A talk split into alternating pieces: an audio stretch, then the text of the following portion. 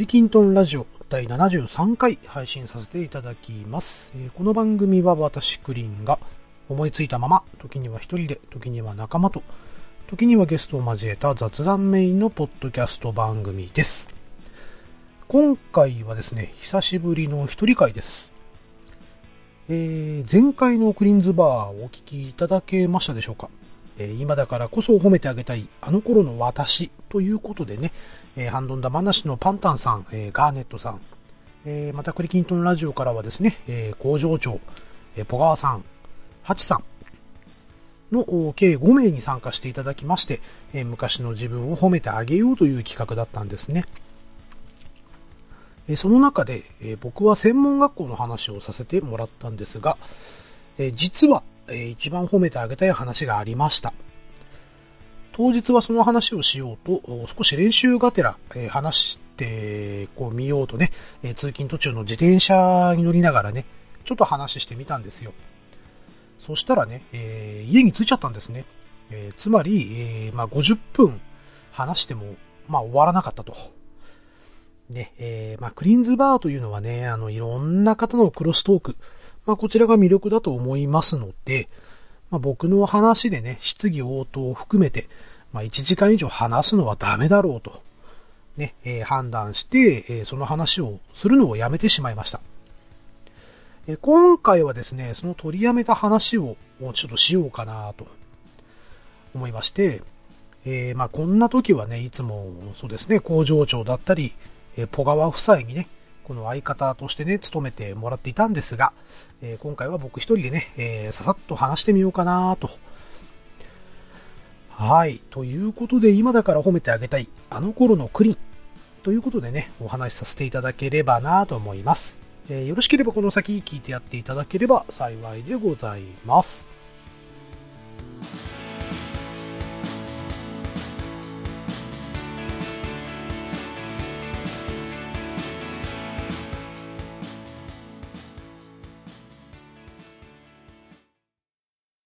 はい、えー話はですね、小学校の頃になるのですが、えーまあ、幼い頃からですね、えー虚弱体質だった僕。うん。あの、毎月のようにね、高熱を出しては、内科に通い、え熱が引くとね、今度は中耳炎になってしまい、耳鼻科に通うというね、まあ、月の半分はもうぐったりしているような、え子だったんです。小学校2年生の頃に、後楽園球場でね、原辰徳さんのホームランを目の前で見てから、大の巨人ファンとなり、そして原辰徳に、えー陶酔をしていくと。さらにはですね、高校野球界では、え PL 学園の清原桑田のね、KK コンビをこうテレビで見て、いずれは僕も甲子園で野球をやりたい。そう思うようになりました。えー小3の頃にですね、足立みつる先生のタッチ、えーこちらの方にもね、触れることにもなって、えーどうしてもね、こう、野球やらせてほしいと、えー両親にお願いをしました。まあ、しかし、体が弱かったことをね、心配した父親が、まあ、もう一年待てと、ね、まずは体を鍛えなさい、とこう言われたんですね。え当時の僕はですね、まあ、夜は、え9時前には寝て、朝は5時に起きるようなね、そんな子供だったんですけれども、それこそもう起きたらね、もう町内を一周ジョギングするようにしたりとかですね、まあ少しずつですけども体が強くなっていきまして、1年後には、まあ父親からもね、少年野球チームへの入団許可が、えー下りたということです。えこれで僕もね、将来は甲子園に出て、活躍をして、えドラフト1位で読売ジャイアンツに入団して、原辰徳と同じチームでプレーできるようになるんだと、まあ、そんなね、この華々しい夢を見ていたんですね。小学校4年生に進級すると同時に、えー少年野球チーム、まあ加盟ですけどもね、えースターズというチームに入団いたしました。えースターズがあるのは自宅から車でだいたい25分。まあ、自転車ですと1時間。ね、1時間はかかるほど離れていたんですけれども、まあ、入団を決めたね、一番の決め手というのが、えー当時僕が大好きだった読売ジャイアンツとね、同じカラーのユニフォームだったんですよ。えーっと、クリーム色とね、えーあとは、帽子、えー、アンダーシャツ、ストッキング、これ全部黒でね、えー、まとまっておりまして、わ、本当にこれ巨人と同じユニフォームじゃんと。ういうことでね、もうどうしてもこのチームに入りたいということで、えー、入団を決めました。えー、またね、あの、うちの父親も、えー、コーチとして一緒にスターズに入団することになりました。え父親はですね、小中高と野球をやっておりまして、え大学進学した際もね、野球推薦で、え行くほどの実力者でもあったんですね。え当時のスターズはまあ20名前後の、まあ、小さなチーム。で、え監督の方針でね、え先輩後輩の線引きはしっかりさせられてまして、まあ、小4の頃からね、僕は敬語をね、覚えて先輩にはこう話をして、するようになったんですけれども、まあその言葉遣い以外はね、先輩は後輩に優しく、え後輩たちも先輩を慕うようなね、アットホームな雰囲気のチームだったんです。えー、それこそね、最初はもう、ゴルが来れば、えー、トンネルはするし、え、フライが上がればね、見当違いのところで構えては落としていたのですが、え、コツコツと練習を重ねるうちに、えー、ゴロもフライも取れるようになりました。でね、あの、少しずつこう上達していく、のが楽しくてね、えー、まあ、例えば土曜日なんかは、まあ、当時ね、えー、父親も、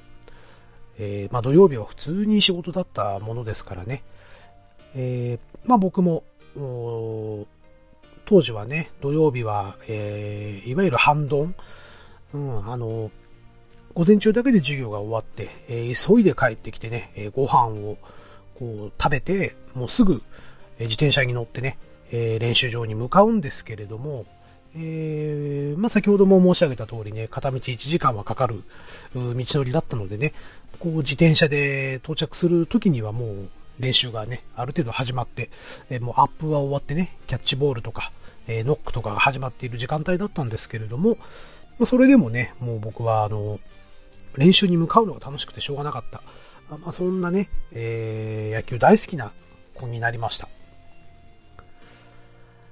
で、ね、入団した春からこう夏に、えー、変わる頃になるとね、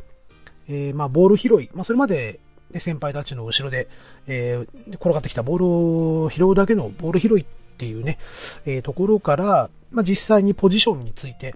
ノックをね、受けさせてもらえるくらいまでには、えー、上達もしました。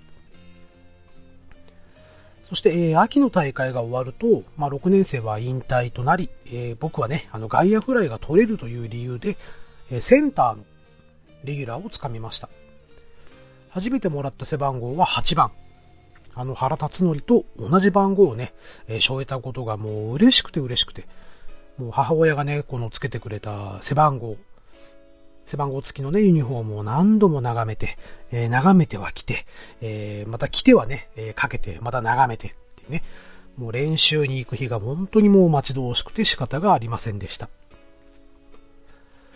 当時ね、4年生は僕一人だけだったんですけれども、えー、ソフトボール上がりの子がね、一人入団してきました。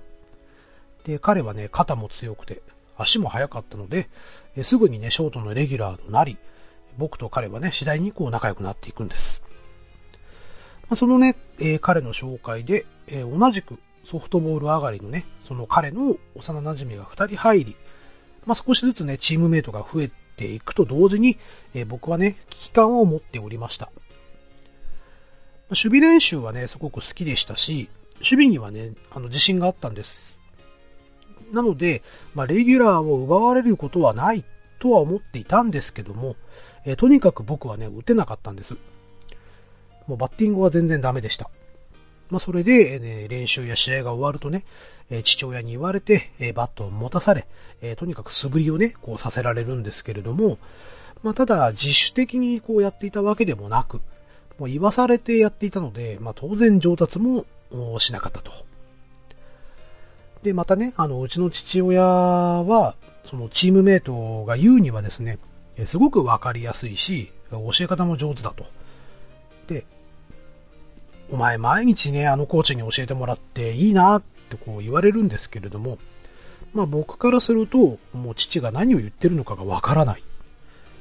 うん。で、えー、後でね、身をもってこう知るんですけれども、まあ、父が言ってたことっていうのは、ある程度の基礎ができてないと、えまあ、わからないというね、えー、白門だったんです。まあ、父からするとね、すごいもどかしかったと思うんですよ。ね、自分の息子が自分と同じように野球をやってくれたことは、まあ、素直に嬉しかったんじゃないかなとは、えー、想像がつくんですね。まあ、しかしその、ね、期待をした息子がですよ、もう一向に上手くならないと。まあ、ただね、守備だけ見たら、それなりにできてるし、野球センスがないわけではないと。じゃあなんで打てないんだっていうね、もうジレンマがあったと思うんです。まあ、よくね、そんな話をね、してるのも、えー、遠巻きに聞こえたこともあってね、まあ僕も幼心ながらに結構ショックだったりしたんですけれども、ね、えー、まあただね、僕はもう父親の言ってることが全く理解できないし、またどちらかというとね、えー、ちょっと、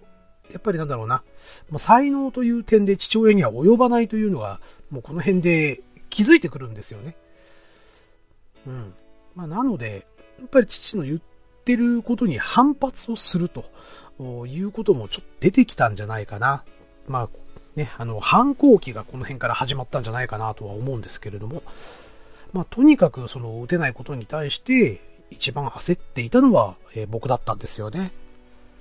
で、この頃からですが少しずつ父親とこう不仲になっていくと。えー、そして5年生にね、進級した僕は、えー、監督やコーチからね、あの、褒められたことをきっかけに、えバント練習に必死で取り組むようになりました。で、お前バントうまいなっていうその一言でね、あ、僕はバントがうまいんだということで、えー、バント練習を率先してね、えー、よくやっていたんです。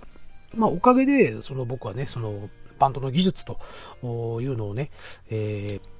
まあ、チームで一番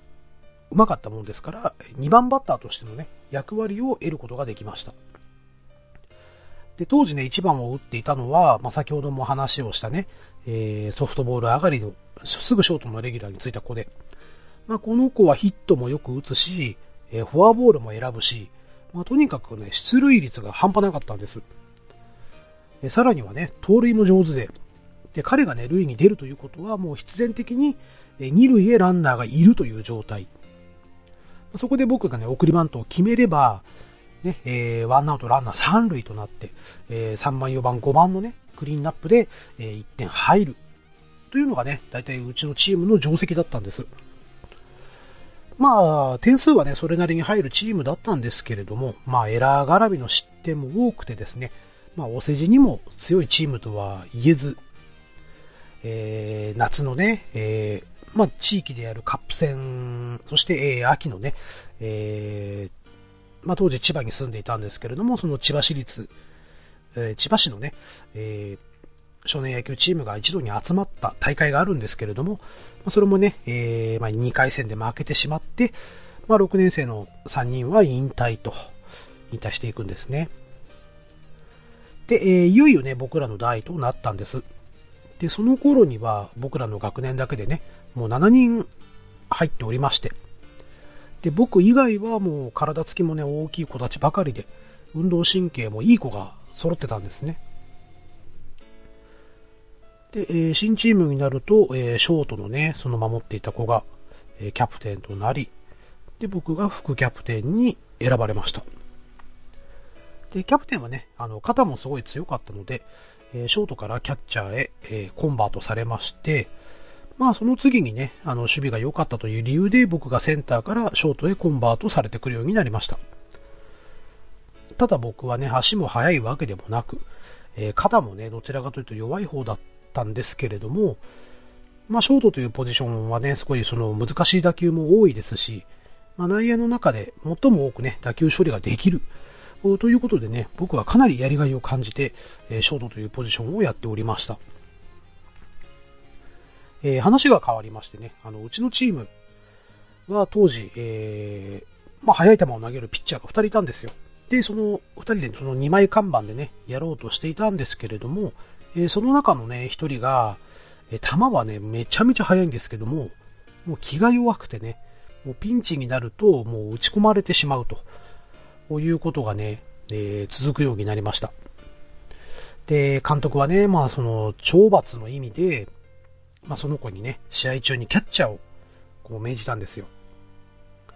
そしたらどうも、その子の適正ポジションがキャッチャーだったらしくてですね、まあ、セカンドへ矢のような投球を投げるわ。まあ、それまではね、本当に、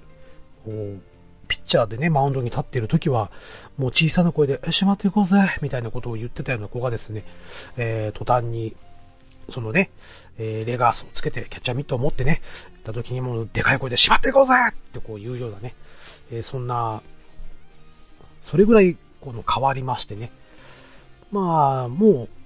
う、ね、いつの間にかその子が正捕手として、えー、キャッチャーというポジションに座りまして。で、えー、その前のね、えキャッチャーを守っていたキャプテンは、え元のショートに戻されたことにより、え今度僕がね、サードへ、えポジションをコンバートさせられることになったんですね。で、そのサードもね、かなり面白かったんですよ。うん。あの、まあ、強い打球が頻繁に来ますけどね。うん、あの、三遊間に鋭い球が飛んできてね、それを横飛びで取って、えー、ファーストで刺した時の快感たるや、もうね、すごい気持ちいいポジションだなと思っていたんですけれども、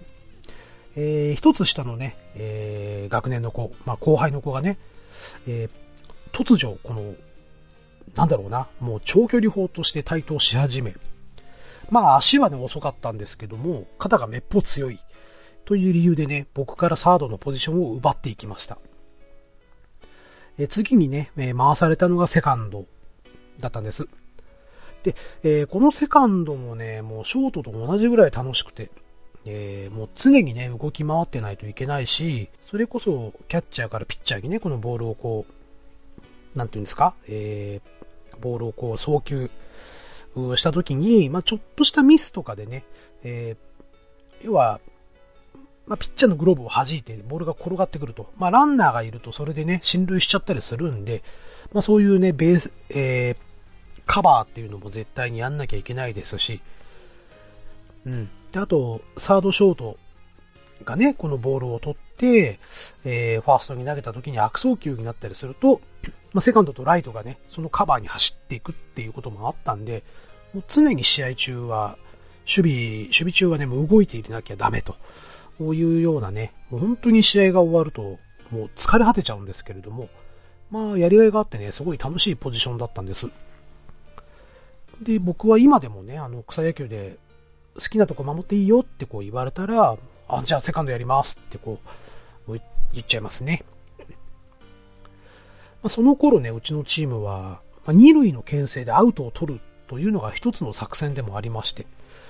で、ピッチャーがね、この牽制で足を外すために、え、僕がセカンドベースにこう、向かうんですよ。で、それを何度も何度もやることによって、このチームはあ、セカンドが牽制に入るんだなと。ね、その、まあ、イニングで言うと1回から3回、え、くらいの間にですね、相手チームへ、え、植え付けさせるんですね。まあ、そしてこれ以上は点を許しちゃいけない。ここで流れを止めたいという時にですね、え、ショートを守るキャプテンからサインが出るんですね。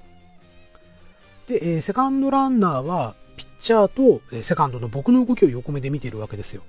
で、僕が牽制に入らないなっていうことで、セカンドランナーは少しずつリードをね、こう大きくしていくんですけれども、えー、スッとね、そのショートのキャプテンがセカンドベースに入ると同時に、ピッチャーがもう素早くプレートを外してね、もう鋭い球で牽制球を投げて、アウトを取ると。こういうことがね、できるような、そんなチームだったんですね。で、このアウトが取れると、まあ、それまで僕がやっていた、ね、動き、もう常にセカンドが牽制球に入るんだっていうね、えー、思い込みをさせるっていう、まあ、この動きがね、報われる思いでした。えー、しかしですね、ここでも、えー、後輩のね、まあ、厚という子が、えー、突如ヒットメーカーとしての才能をね、えー、発揮し始めまして、えー、セカンドとね、えー、そして、あと2番バッターというポジションですら、えー、僕から奪っていくわけですよ。で、えー、次に回されたのがね、ファーストだったんです。で、このファーストというのが正直苦手でして、こう、まあ、投げられてくる、この送球がね、まあ、ちょっとでも悪くて、もう補給できないと、もう僕のせいになっちゃうんです。なので、ゴロはいくらでもさばけるけど、もう悪送球まではね、なかなかうまくさばけないし、またそしてね、えー、ファーストやるには身長が足りなかったんですよ。なんせ6年生で一番小さかったんですから、僕はね。で、内野手の面々からね、いや、お前だと投げづらいわってこう言われたことにより、えー、まあね、身長の高い子がファーストに回ってきまして、で、僕は外野へと追われていくんですね。まあ、それと同時に僕はね、どんどん自信を失っていくわけですよ。で、僕の描いた未来予想図では、少年野球時代でも4番バッターとしてね、えガンガンホームランを打って、で、ポジションは原と同じく、えサードとしてね、活躍しているはずだったんです。まあ、それがどうでしょうね。あの、次から次へとポジションが変わり、僕がバッターボックスに立つと、送りバントのサインがほとんど。いや、俺だって打ちたいわと思いつつもね、まあ僕は一塁側、三塁側へね、絶妙な送りバントを決めるバント職人と。こう理想と現実は大きく開くんだなということがね、えー、僕はもう小学校、まあ、5年生、6年生、まあ、その段階で悟るようになりました。えー、話を元に戻しますけれども、えー、外野としてね、この、最初回されたのがレフトだったんですけれども、え、レフトをね、守っていた時に、まあ、僕と同じぐらいね、え打てない子がいたんですよ。その子がね、ある日突然、え大砲としてね、覚醒をしまして、4番レフトとしてね、え活躍し始めたんです。まあ、そのおかげで、えー、まあ、レフトのポジションを奪われ、で、えー、僕はね、センターへ回されることになると。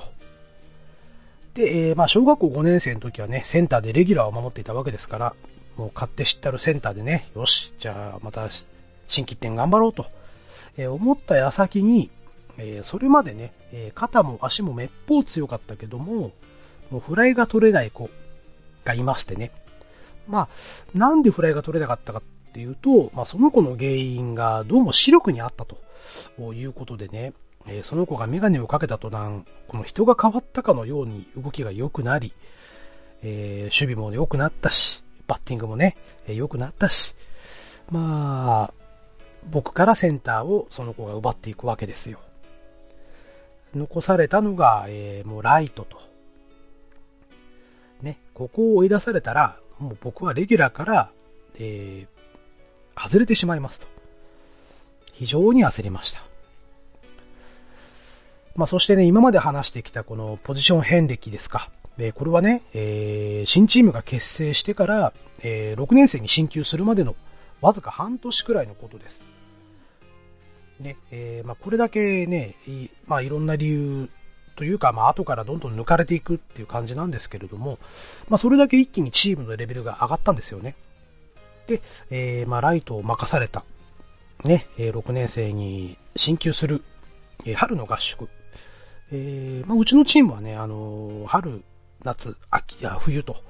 学校休み、え、春休み、夏休み、冬休み、この休みの時にね、えー、っと、春休みと冬休みは3日間ぐらいかな。で、夏休みは1週間から10日ぐらい合宿をやるんですよ。で、えー、そこの春の合宿でね、まあ僕は一つ目標を持って、まあ少年野球をね、やった方には覚えがあるかもしれないですけれども、まあ、少年野球のね、ライトっていうのは結構、この、まあ見せ場がありまして、まあ、1、2塁間抜けてくる打球とか、あとファーストの頭をね、えー、こう超えてくるような打球を、えー、うまく処理をして、えー、そして素早くファーストに投げるとね、ライトゴロっていうのが成立するんですよ。なのでね、あの、もともとは僕は内野手としての、え、意地もありましたし、えー、ゴロをさばくのにもね、結構自信があったので、もうこのね、ライトゴロを1試合に1つ取るっていうのを目標にね、僕は練習に取り組みました。そのね、春の合宿中に、え事件が起こります。居残りだったかな？居残りでね、えー、まあ、トスバッティングと言いまして、えー、まあ、ネットに向かってね、あの、コーチがボールを、えー、下からね、ふっと投げてくれて、えそれをネットに向かってこう、打つと。まあ、そういう練習の時にね、まあ、父親が僕に付きっきりでね、指導してくれていたんですよ。で、何がきっかけだったかね、忘れたんですけれども、えー、父親とね、すごい口論になりまして、で、最終的には僕がね、もううるさい、ほっとけと。父親に言ったんですよね。まあ、そしたらもう父親の顔つきが、鬼のような形相になりましてね。で、えー、まあその怒りでついね、僕の頬をね、平手でパーンと叩いたんですね。まあ何度かね、父親に手を挙げられたことはあるんですけれども、まあ、えー、叩いた後にね、あんなに悲しそうな顔してね、僕を見ていたのが、えー、ある意味僕もショックでしたし、まあ父親もね、ちょっとショックだったんだと思うんですよね。実の息子に、その、もういいからほっとけとこう言われたわけですからね。で、まあその様子をね、見ていた監督からね、あの、練習終わった後に呼び出されまして、まあいくらね、父親といえども、このチームではコーチだよと。ね。で、コーチにあんな口の利き方をしてはいけないよと、たしなめられましてね、まあ監督に付き添われて、まあ父親のもとにね、えー、ごめんなさいと謝りに行ったんですね。で、えー、父親はね、僕のことも、ちょろ、ちょっと見ただけでね、ああ、っていうだけでね、こう、つぶやいて終わりまして。まあ、この日以降ですね、父親は、まあ、家で僕がこう、自主練をしていても、えー、ああしろこうしろと口を挟むことが一切なくなりました。まあ、その一連の流れをね、見ていた、えー、コーチの一人で、えー、先ほどもちょっとね、話をしました、えー、僕のね、一個下で、僕からセカンドのポジションを奪った、このアツシというね、え父親が、まあ、コーチをしていたんですけれども、えー、まあ、見かねたのか、えー、何かちょっと、今となってはちょっとわからないんですけれども、えー、まあ、月曜、水曜、金曜日とね、ちょっとうちにおいでと、ね、あの、練習見てあげるよっていうふうにこう言われましてね。で、さらに、アツシからも、もう先輩、ほんと来て、来てくださいと。で、僕一人だったら練習サボっちゃうんで、先輩来てくれれば、ね、あの、一緒に楽しくできるじゃないですかっていう、まあ、強いプッシュと、で、うちの母親からもね、あの、行っておいでっていうね、言葉をもらい、まあ、その言葉に甘えて、えー、そのコーチのもとに襲われに行くことになりました。えー、こちらも加盟ですけどもね、あの、岡本コーチ、えー、というね、えー、コーチが、コーチのもとに、えー、僕はね、あの、練習を見てもらうことになりました。で、この岡本コーチというのが、まあ、野球経験が一切ないんですけれども、まあ、息子がね、えー、息子の厚が野球をやりたいということでね、まあ、この厚というのが向上心がすごいある子なんですよ。ね、もう常に上手くなりたいっていうそういう子で、で、その厚のためにね、この、まあ、野球を必死でこう、書物で覚えたり、えー、プロ野球を見て覚えたりとかね、えー、まあ、そういう野球経験は一切ないんだけども、この野球を学んできたコーチだったんですね。えー、なのでね、その、うちの父親と一点違った点がありまして、まあ、それはね、感覚的じゃなくて、えー、理論的に、え教えてくれるんですよ。ね、あの、バットはこう出した方が最短距離で、えボールを捉えることができるよとか、で、肩が下がるとバットが下から出る。だから君はポップフライが多いんだよっていうような指摘をね、えー、こう、受けまして、まあ、そしてね、えー、この岡本コーチは、えー、当時ね、建設業の社長さんをやられていたので、ものすごく家がでかかったんですよ。すごい大きいお家でして、で、えー、本当にね、大きな鏡の前で、何度も何度もこうバットを振ってね、で、ダメなポイントを1からね、修正してくれたんです。で、その岡本コーチのもとに通うよ通うようになって、1ヶ月後、ね、えチームの練習のね、このフリーバッティングでやたら快音が出るようになったんですね。で、その姿を見てチームメイトは驚いてたんですよ。うん。あのクリーンがあんないい当たりをしてると。まあ一番驚いてたのはね、実際に打ってる僕だったんですけれども、うん。まあ、ね、僕はそれまでヒットといえば、もう本当にどん詰まりのね、もう当たり損ないのボテンヒットだったりとか、で、あと、ボテボテのね、内野安打だったりと、もうクリーンヒットを打った記憶がその頃一切なかった。もうなんせ5年生の時の打率が、えー、0割8分ですよ。1割も打ってないのかと。ね、えー、もうショックを隠しきれませんでした。もう本当にね、これじゃプロ野球選手なんかなれないなっていう悟った時でもありましたね。まあ、それだけね、打てなかった僕が、え、監督やね、コーチが投げる球を、こう、右へ左へと快音を響か響かせてね、まあ、クリーンヒットをこう、練習中とはいえ打っていると。ね、その姿をこう一番見せたかった、え父親は、え春合宿後から、え練習に参加することは、えありませんでした。そして、え話が進みまして、えー、とね、地域のチーム、12チームが集まって、毎年夏にカップ戦が行われていたんですね。で、我がスターズはいつも決勝トーナメントに出場できなかったんですけれども、えー、この年はですね、えー、まあ、僕が6年生の年ですね、は戦力も充実しており、練習試合でもとにかく勝ちまくってたんですね。なので、え監督から出された、えー、命題はですね、カップ戦をまず優勝しようと。ね、えー、ということが具体的な目標として、えー、こう明記されまして、まあ、チームの士気はね、えー、一気に上昇した。まあ、そんな矢先のことでした。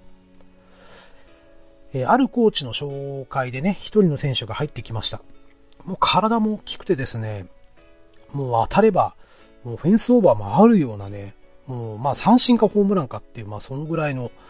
子がね、入団してきたんです。まあただこの子はあまり守備が得意ではない。ね、ただ、えー、試合に出ると、えー、まあホームランとかね、えー、まあとにかく鋭い当たりが多かった。あという理由で、えー、ライトのレギュラーを与えられました。そして僕は、ベンチ入りへと。で、しかもね、練習には一切来ないで、もう試合の時だけ来てはね、そのクリーンナップをこう打たされるんです。で、他のコーチやね、選手からも不満の声が上がりました。まあ、というのも、えー、まあ練習に来ないのは、来ない子は試合に使わないとね、監督は常々口に出して言っていたんですけれども、ね、示しがつかないんじゃないかと、ね、他のコーチが言ったりとかですね、ね、特にクリーンなんか一生懸命練習してるんだということをね、こう言ってくれて、まあ僕を引き合いに出してくれてね、で、えー、レギュラーで使うのはおかしいんじゃないかと。まあしかし、えー、監督はね、いや、えー、能力のあるやつは使うと。突然手のひらを返すわけですよね。まあ、そして、えー、まあ、僕はね、もうレギュラーとして試合に出れないと分かっていながらも、えー、まあ、練習に参加してね、まあ、いつかはレギュラーを奪い取ってやろうと、えー、強く心に秘めておりました。で、えー、まあ、ある、あの、送り迎えだけね、してくれていた父親がね、えある練、ある練習の帰り道に、この車の中でね、ぼそっと言うんですよ。お前、今のチームにいたってつまんないだろうと。どうだ？お父さんと一緒に他のチームに行かないか？まあそんなことを突然言い始めましてね、えー、僕は即答したんですけども、えー、いや、俺行かないよと。父さん行きたきゃ行きなよ。俺まだレギュラー諦めてないからと。ね、即、えー、まあ断りを入れたんです。で、えー、父親はね、そうか、を言ったっきりね、まあ、ちょっと窓の外をね、こう、眺めていたんですけれども。まあ、気まずい空気のまま家に、えー、帰っていくんですけれどもね。まあ、そんなことがあって、えー、まあ、いよいよ夏のカップ戦が、こう、開幕するわけですよ。で、え、12チームが集まってね、え、3チームずつ、が1グループとなって、え、合計4グループの4グループでね、え、まあ3チームずつの総当たり。で、えー、まあ戦う、その総当たりで戦って、1位のチームが勝ち抜けとして、決勝トーナメントへ、進めるというルールですね。で、まあ初日2試合。で、2日目が、準決勝、決勝があって、まあこれも2試合あると。こういうことで、このダブルヘッダーが続くね、まあ割と厳しい大会ではあったんですけれども、まあ僕は控えメンバーとして、もうベンチからね、率先して、大きな声を出して仲間を鼓舞していたんです。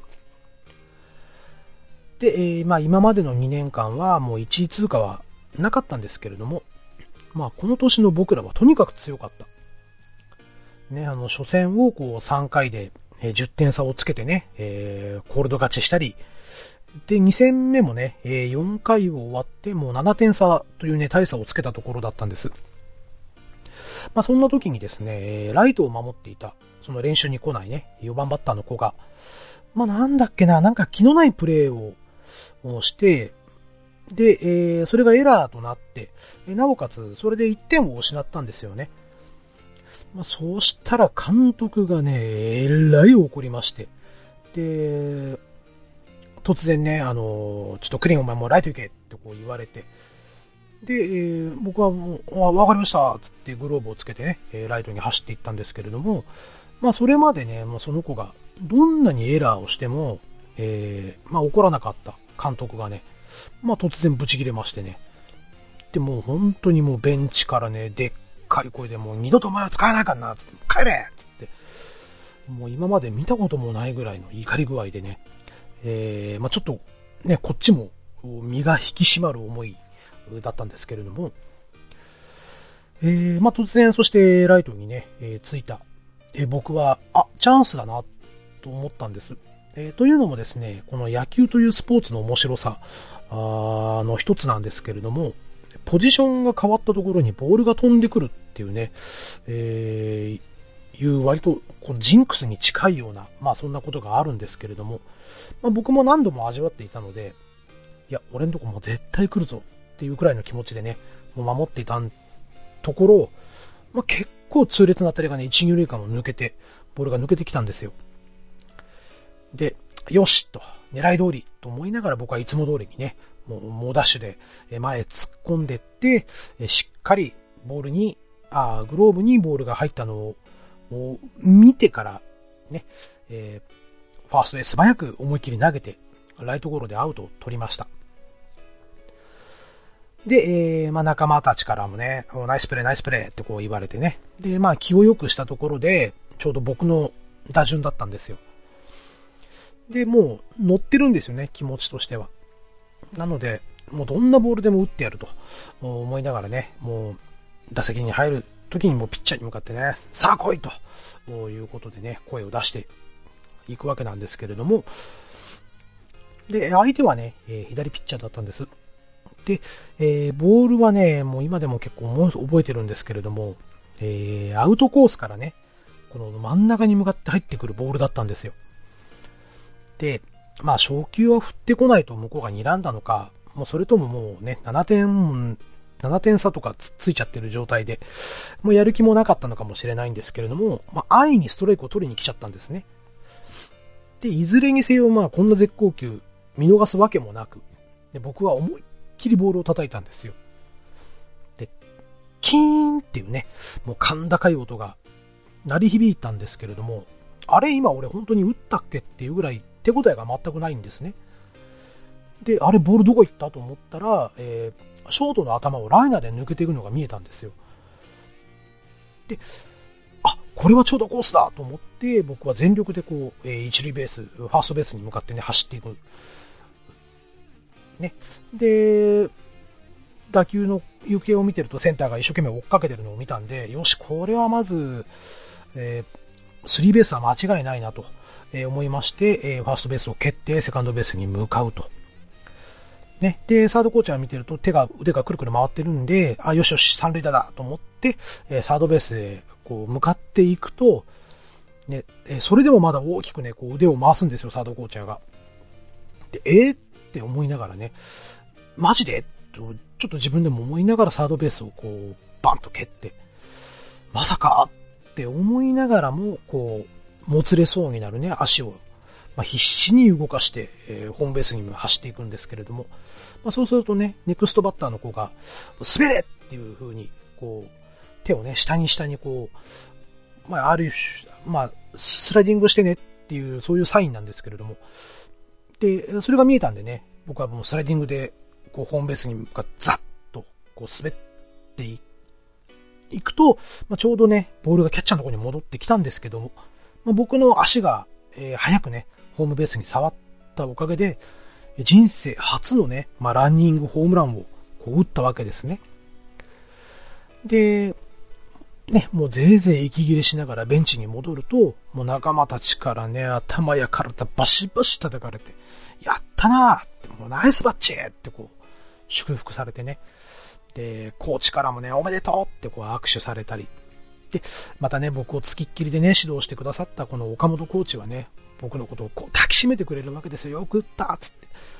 ね、で、その目にはもう涙がね、こう浮かんでるわけです。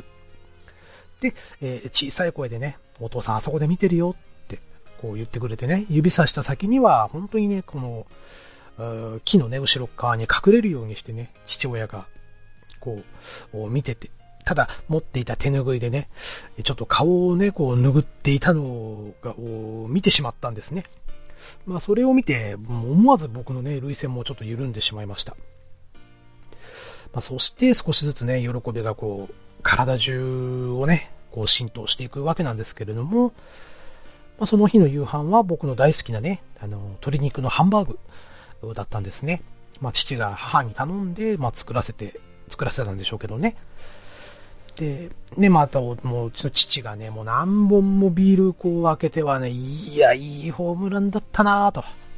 ね、もう、母ちゃんにも見せてやりたかったよなんてこう言いながらね。うん。で、もうお父さん飲みすぎなんてね、うちの母ちゃんに怒られてましたけども。まあそのね、ホームランを打ったことによって僕はね、その自信を手に入れまして、えー、準決勝でも3安打の猛打賞を打って、また決勝でもね、えー、2安打、そして1ホーマーと、打ちまくりまして、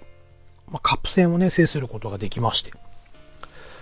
で、えー、監督に怒られたね、その4番バッターの子はもう二度と、えー、グラウンドに現れることがありませんでした。ということで、ライトのポジションはね、えー、まあ、奪い取ったというか、まあ、まあ、コールがれ込んできたのをものにできたというかね、えー、いうことで、最後は、なんとかレギュラーね、取り戻せたわけです。まあ、そしてそのカップ戦で優勝してね、えー、9月から始まる、この千葉市の大会。ね、毎年1回戦で負けていた僕たちなんですけれども、えー、まあ、この年はね、もうカップ戦で優勝したというね、自信を手に入れておりましたので、まあ、220チームあった千葉市のね、少年野球チームの中でも、えー、残り8チームっていうところまで来ました。もうベスト8まで入ることができたんですね。えー、そのベスト4をかけてね、えー、戦った試合は最後は惜しくもね、2対1で負けてしまって、まあ引退することになりましたと。で、引退をしてからも僕は後輩の面倒見にね、えー、練習に顔を出す、出していました。まあ6年生がごっそり抜けたのがちょっと心配だったんですよね。そして僕と同じようにね、悔しい思いをしている後輩がね、何人かいたんで、まあ、その後輩の手助けになればと思って、まあ、練習に参加しておりましたと。で、えー、後輩たちはね、やっぱ大人のコーチに聞くよりかは、ね、あの、先輩に聞いた方が聞きやすいっていうこともあったんでね、まあ、いろんな質問を僕にこうぶつけてきて、で、僕もなんとか伝わるようにね、身振り手振りでこう教えていきました。まあ、そのうちね、あの、まあ、コーチが疲れたから、ちょっとお前代わりにノックやれってこう言われてね、シートノック任されるようになりまして、で、まあ、後輩たちもね、僕がこう、ノックをやるとね、結構盛り上げてくれたんで、まあ、時にはね、2時間ぶっ続けてね、ノックをしたりしてました。まあ、そのうちどんどんコツをつかんでね、まあ、最終的にはあの、キャッチャーフライまで打てるようになりまして、えー、意外とね、ノッカーとしての才能があるんじゃないかな、なんて思った次第です。えー、そしてですね、えー、冬の合宿もね、泊まりで付き添った最終日のことですね。えー、まあ、監督から、ね、あの、お前、ほんとすごいなと。お前には、もう頭が上がんないよと。こういうことを突然言われ、んだ、突然そんなこと言われたもんだから、うちも、はぁってえいう微妙なリアクションを取りましてね。で、監督がね、いや、お前には本当に悪いことをした。許してくれってこう言われたんですね。ただ言われた意味が全然わかんないんですよ。もうわかんないどころか、あ、合宿に付き合ってくれて悪いことしたな、許してな、ぐらいの意味合いで捉えてしまったんですね。で、まあ、いえいえ別にこれ式のことなんて、言ったものの、どうにもなんか、ちょっと意味合いが違うのかなと。こう釈然とした気持ちでね、まあ家に帰った時に、まあうちの母親にね、まあ監督にこんなこと言われてさ、みたいなことを伝えたところ、まあ、母ちゃんがですね、神妙な顔つきになりって、その話ちょっとお父さんにしてあげてくれるってこう言い出したんですね。ああ、わかった。っていうことで、まあ父親にね、いや、監督にさ、こんなこと伝え、こんなこと言われたんだけど、って伝えるとね、まあ、つってこう大きなね、ため息ついて、そうか、そうだな、お父さんも監督も本当にお前には悪いことした思って、悪いことしたと思ってると。こういうことをね、言い出すわけです。で、まあ父がね、えー、話をその後するんですけれども、まあ話をまとめるとね、えー、まあ監督は、まあ僕たち6年生がね、このチームの歴代史上最強のチームであることは間違いないと思いまして、ね、その強いチームにしたかった。監督の思いはね。えー、ただ、そのやり方としては、何としてでも勝つ野球だったんだっていうね、えー、ことだったんです。勝てば、えー、自信も手に入るし、で、えモチベーションもどんどん上がっていくと。なので、どんな手でもいいから勝つということを掲げたそうなんですね。まあ、えー、例えばなんですけど、まあ練習試合でもね、まあ点差が離れて、ね、うちが大量リードで勝っていても、えー、送りバントや盗塁は当たり前でしたし、で、先ほどね、お話ししたカップ戦の決勝の相手チームのエース、この子がめっぽう球が速くて、えー、本当にね、えー、このピッチャー一人で勝てるようなそんなチームだったんですけれども、えー、まあそのチームのね、エースをこう打ち崩すために、まあ全員にバスターを命じるわけです、監督がね。で、バスターっていうのはそのバントの構えから、まあ一点こうヒッティングをするっていう手段でして、まあ、長打はね、あまり出ないものの、まあヒットをこう積み重ねていく、ようなやり方で。で、えー、まあすっかりね、その僕らの先方に、まあ、調子を崩してね、実際にその3回終了時点で12点差がつくぐらい。で、決勝ではもうコールドっていう制度がなかったんで、もう相手エースはね、途中からもう悔しさで泣きながら投げてるほど。で、えー、僕らもね、次第に意気消沈していくんですけれども、もう監督はね、手を緩めることなく、バスターを命じて、で、もうエースがね、もう自らもう限界だって降板してったんですよ。まあそしたら普通に打てという指示が出ましてね。まあ僕はその試合でまたランニングホームランを打ったんですけれども、まあその時はね、こうなぜかやっぱり喜べなかったっていうのをね、非常に覚えております。まあ確かにね、勝利を重ねると、次も勝ちたい。ね、負けるのは嫌だと。モチベーションが上がっていきます。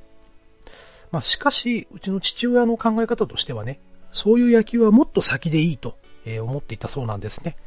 それこそ中学や高校でやる野球がそういう考えでやるのは別に構わないと。ただ小学生のうちは、えー、もっとね、野球を心から楽しんでもらえるようなことをしてほしいと。ね、えー、まあそういう思いが常にあって、で、その春の合宿の時にですね、えー、うちの父親は監督に向かって、まあ、意見をしたらしいんですよ。えー、しかしですね、うちの父親というのはもう元来不器用な人で、まあ本来でしたらね、その、いや、俺の考えこうなんだけどさ、監督どう思うよって言っていけばいいものをね、この様子を探りながらこう意見をすればいいものの、もう喧嘩越しで入っちゃったらしくて、あんたのやり方間違ってんだよってこう言っちゃったらしいんですよ。で、えー、売り言葉に買い言葉でね、まあ、しかも、えー、飲み会での席っていうのもあったらしくてですね。で、さらには、えー、コーチとしてね、うちの父親人気あったんですよ。チーム、うちのチームメイトからね。えー、まあそういう嫉妬もどうやらあったではないかっていうのを後で聞いたんですけれども、えー、まあその、監督とね、うちの父親が、もう取っ組み合いの大喧嘩になって、で、監督は最後にね、うちの父親に向かって、あんたがね、好きなようにできるチームを作ればいいと。息子ともどももうチームを出てけと。もう二度とあんたの息子はレギュラーで出れると思うなよっていうふうにこう言ったらしいんですよ。で、父親は父親で、ああ、そうかい。ってこう、お世話になったね。なんてこう言いながらね、えー、まあ、喧嘩別れをしたと、こういうこともあったと、いう話をこう聞かされるわけです。で、えー、確かにね、その春合宿以降、僕はレギュラーからこう外されていくわけなんですけれども、でね、父親はまあ、そこから近所のチームをね、何チームかこう見に行って、で、実際にね、そのチームの監督やコーチと話をしたり、しましてね。まあ、ある程度なら、ね、うちの息子このチームなら大丈夫だろうと。うん。えー、というところで見極めた上で、まあ僕に話をこう切り出したんですよ。一緒に別のチームに行かないかっていうね。まあそしたら僕はガンとして首を縦に振らないと。で、挙句の果てにも一人で行けっていう、ね。えー、まあ寂しい思いもあったけど、頼りないお前がね、あの時行かない。俺は残るって言った時な。実はあの嬉しくて涙が出ちゃったんだと。で、で父はね、泣きながらこう話してくれたんです。で、父がね、涙を流す姿、まあ、初めて見るシーンですからね、まあ、思わず僕ももらい泣きをしてね、まあ、一緒になって、こう、泣きながらね、そういう話を聞いてたんですけれども、まあ、そしてね、父親から、お前には本当に、こう、辛い思いをさせて申し訳なかった。悪かったな、ってこう、頭を下げられたんですね。まあ、少々複雑な思いもありましたけどもね、まあ、おかげで、ね、努力をしてこれたし、で、最後はレギュラーとして終われたし、ね、それまで本当にあれだけ打てなかったバッティングも、最後はね、あの、打ちまくって3割っていう打率まで残せたんです。まあ本当にね、チーム移籍したところで、あの、初めてね、打った、このホームラン、公式戦で打ったホームランっていうのが、そこまで、えー、喜べたかどうかっていうのはね、えー、おそらく喜べなかったんじゃないかなね、あの、一緒に練習してきたあいつらの前で、打った方が何倍も喜べたろうなって多分思ってたと思うんですよね。うん。まあ、そういうね、こともありまして、あの時ね、父親に向かって、え俺はチームに残ると言えたこと、そしてその後ね、遅まきながらも結果を残せたこと。これはもう自分で自分を褒めてあげたいなと、えー、今でも思っております。諦めないで最後までよく頑張ったなって。えー、ただね、えー、まあその話を聞かされて、えー、日に日にね、やっぱりモヤモヤという思いが込み上げてきまして、ね、結局話を整理すると、実力云々でレギュラーを外されたわけではどうもなさそうだなと。結局ね、この大人に振り回されたんだと。こう、真綿でね、首を絞められるかのように、こう、じわじわじわじわとやるせない思いが募りまして。そして僕は中学ではね、あの大阪へ転校したっていうこともありまして、まあ、知らない土地で野球をやりたくないという言い訳を自分にしてね、野球をやめてしまいました。このことだけは今でもね、すごく後悔しております。まあ、大好きな野球をね、思う存分最後までやりたかったなって、え、やっぱり今でもちょっとね、思っております。まあ、ただね、また大人の都合でこう野球やるのも、ね、野球やらされるっていうのもちょっと怖かったっていうのも、まあ、それも本音ですよね。こう、ね、自分が実力なくて、で、こう、レギュラーから外されるっていうんであれば諦めはつくんですけれどもね。まあ、ね、その、首脳陣の都合で、えー、ね、突如、このレギュラーから外されるっていうのは、やっぱりちょっとね、まあ少し、いや、結構なトラウマを抱えてしまっ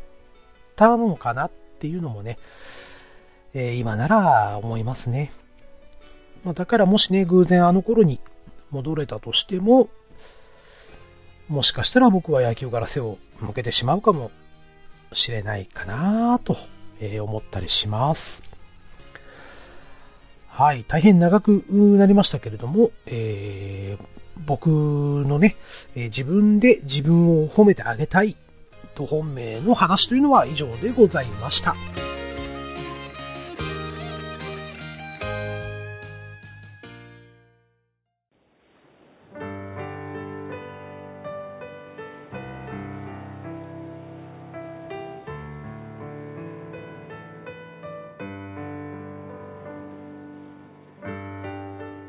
はい、えー、いかがだったでしょうか？今回のクリキントンのラジオ。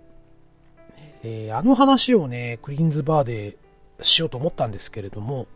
え、かなり、まあ長かったですね。まあただね、はしょって話をすると多分伝わらないかなと思いまして、まあ、今回ね、一からこう、話を組み立ててね、えー、入れたいエピソード全部盛り込んでね、お話しさせていただきましたところ、まあ、2、30分で終わらせようかなと思ったら、えー、もう50分が経過しているっていうね、え